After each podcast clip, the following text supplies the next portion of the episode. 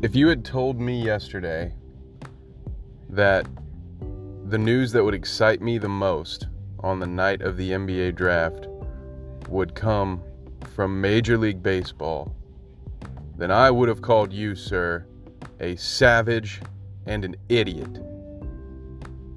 But hey, here we are.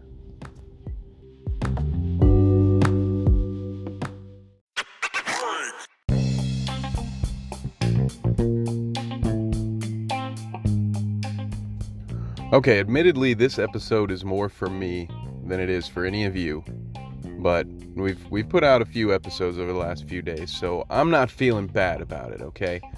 So in order for you guys to understand why I love the idea of the Tampa Bay Rays playing half their home games in Florida and half of their home games in Montreal, you're going to kind of have to know a little bit more about me. Great. Fantastic. I'm happy to tell you more about me. So as you probably know, or have at least heard, unless you're new here, I am a die-hard and devout Chicago Cubs fan. No joke, your boy Kev was taken home from the hospital in a Chicago Cubs onesie. All right, didn't have much of a choice in the matter. Don't think I would change it if I did have a choice in the matter. Now,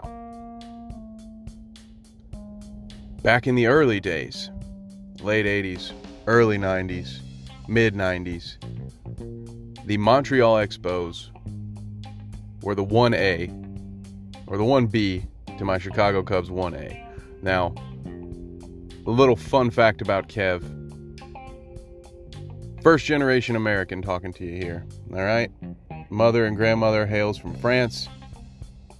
They made a quick pit stop. Quick little, 15-year pit stop in Montreal before moving on to America. So naturally, my mother had a love for the Montreal Expos, which was passed on to her eldest son. That's me, guys, if you're having trouble following along. Throw in guys like Gary Carter, the Hawk, Andre Dawson, who played for both of my favorite teams growing up. Expos, the only team that I had more apparel for as a kid was the Chicago Cubs. Close second was the Expos. I still have my old 1977 era Montreal Expos hat that doesn't fit my big ass goofy head anymore. Okay, Expos then, as we all know, are moved to Washington to be the Nationals, who are a team that I hate now with every fiber of my being. Fast forward you to 1998. That's where the next segment will start.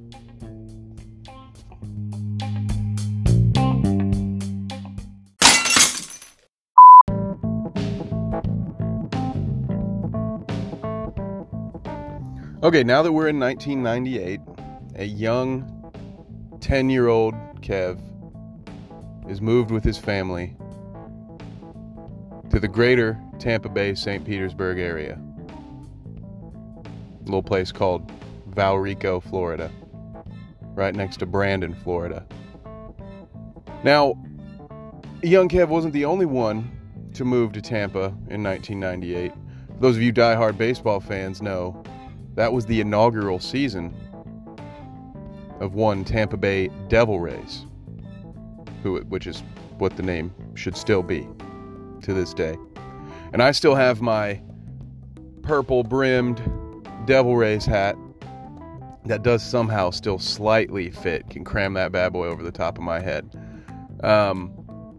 As you can probably imagine, since they can't put asses in the seats now, even way back in 1998 when they were signing has-beens like Jose Canseco, Fred McGriff, the great Wade Boggs, who I got to see hit his 3,000th hit while he was in Tampa. You could get tickets to these games for $5 to $10, and we went to a lot of Rays games growing up, and I developed a little bit of a crush for the Rays. The Rays filled that spot previously left open by my beloved Montreal Expos as another team to look at while the Cubs just always sucked. You got to remember, life as a Cubs fan is now great. but it wasn't always the case. A little guy named Joe Maddon becomes manager of the Rays, thus really building a stronger relationship, as I loved that guy and everything that he was about and the weird substitutions and baseball stylings that he added to Tampa. And so, of course, he then gets brought over to Chicago, as you all already know, thus really infusing my love for the two teams. And here we stand, and now I can finally gush for 2 or 3 minutes about why I love this idea so frickin' much.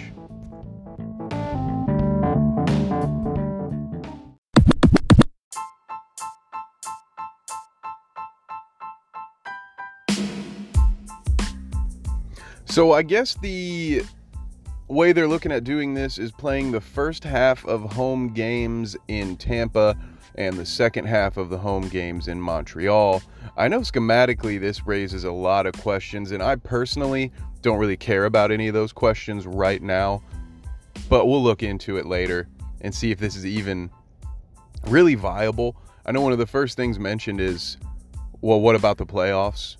How would they decide home field if the Rays get back to the playoffs? How would they even do that? It's all being looked at as if this is just a big ploy in order to get a new stadium in Tampa Bay, which granted it's the same one that's been there for 20 years.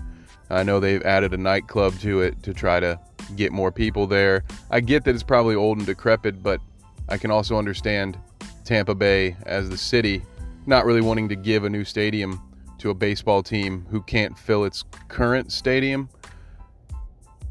But I'm hoping against hope that somehow, some way, this idea catches fire. I mean, I would much rather have a Montreal expansion team, just let them have the Expos back and add some other team out west. I don't really care.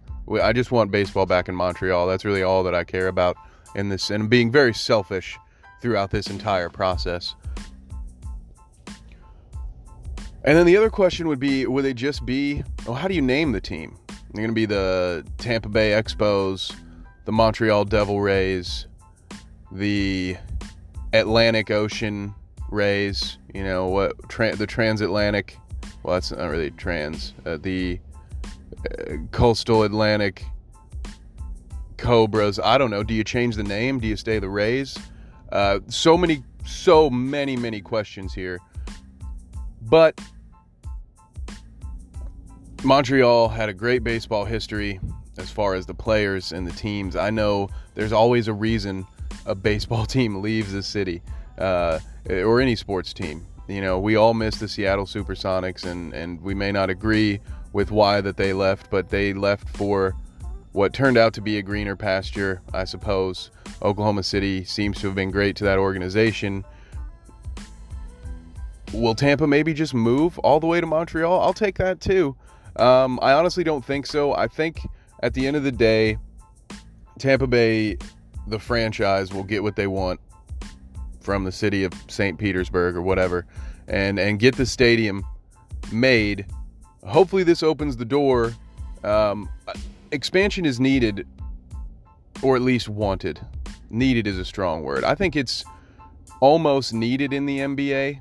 Yeah, you could really start to grow. There's a few more cities, few more markets in the NBA, I think, would absolutely crush it. But I think it's probably needed in baseball as well.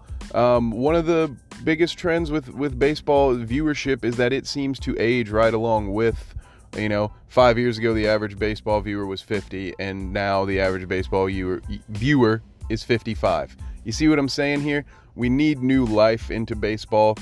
One of the best ways to do that is introduce it to new markets, create new fans that are young, try to continue to make the changes to the game you've been making, speed this game up a little bit, tell the unwritten rules to frig off, let people celebrate, let them dance, let them throw bats, let them have fun. It's a sport. This could be great for baseball. It's great that somehow I'm talking about baseball, even though the NBA draft ended like 8.5 hours ago.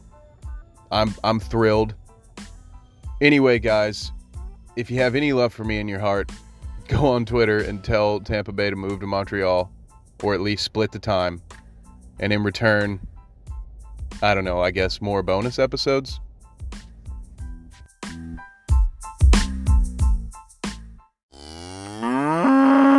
Yay!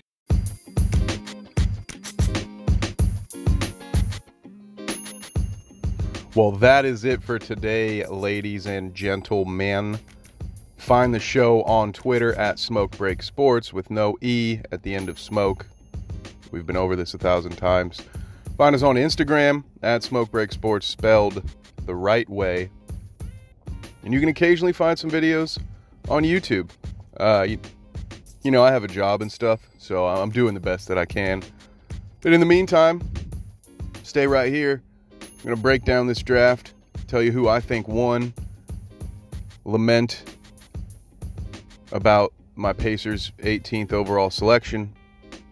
Although, who knows? Only time will tell. But I'm out of here. Enjoy the rest of your day. It's a Friday. It's a beautiful one here in Ohio. If you've got a job, get your ass back to work. If you don't, good luck in your job hunt and stuff. Anyway, I'm out. This is too long. It's a minute-long outro. What the fuck, guys? Get out of here.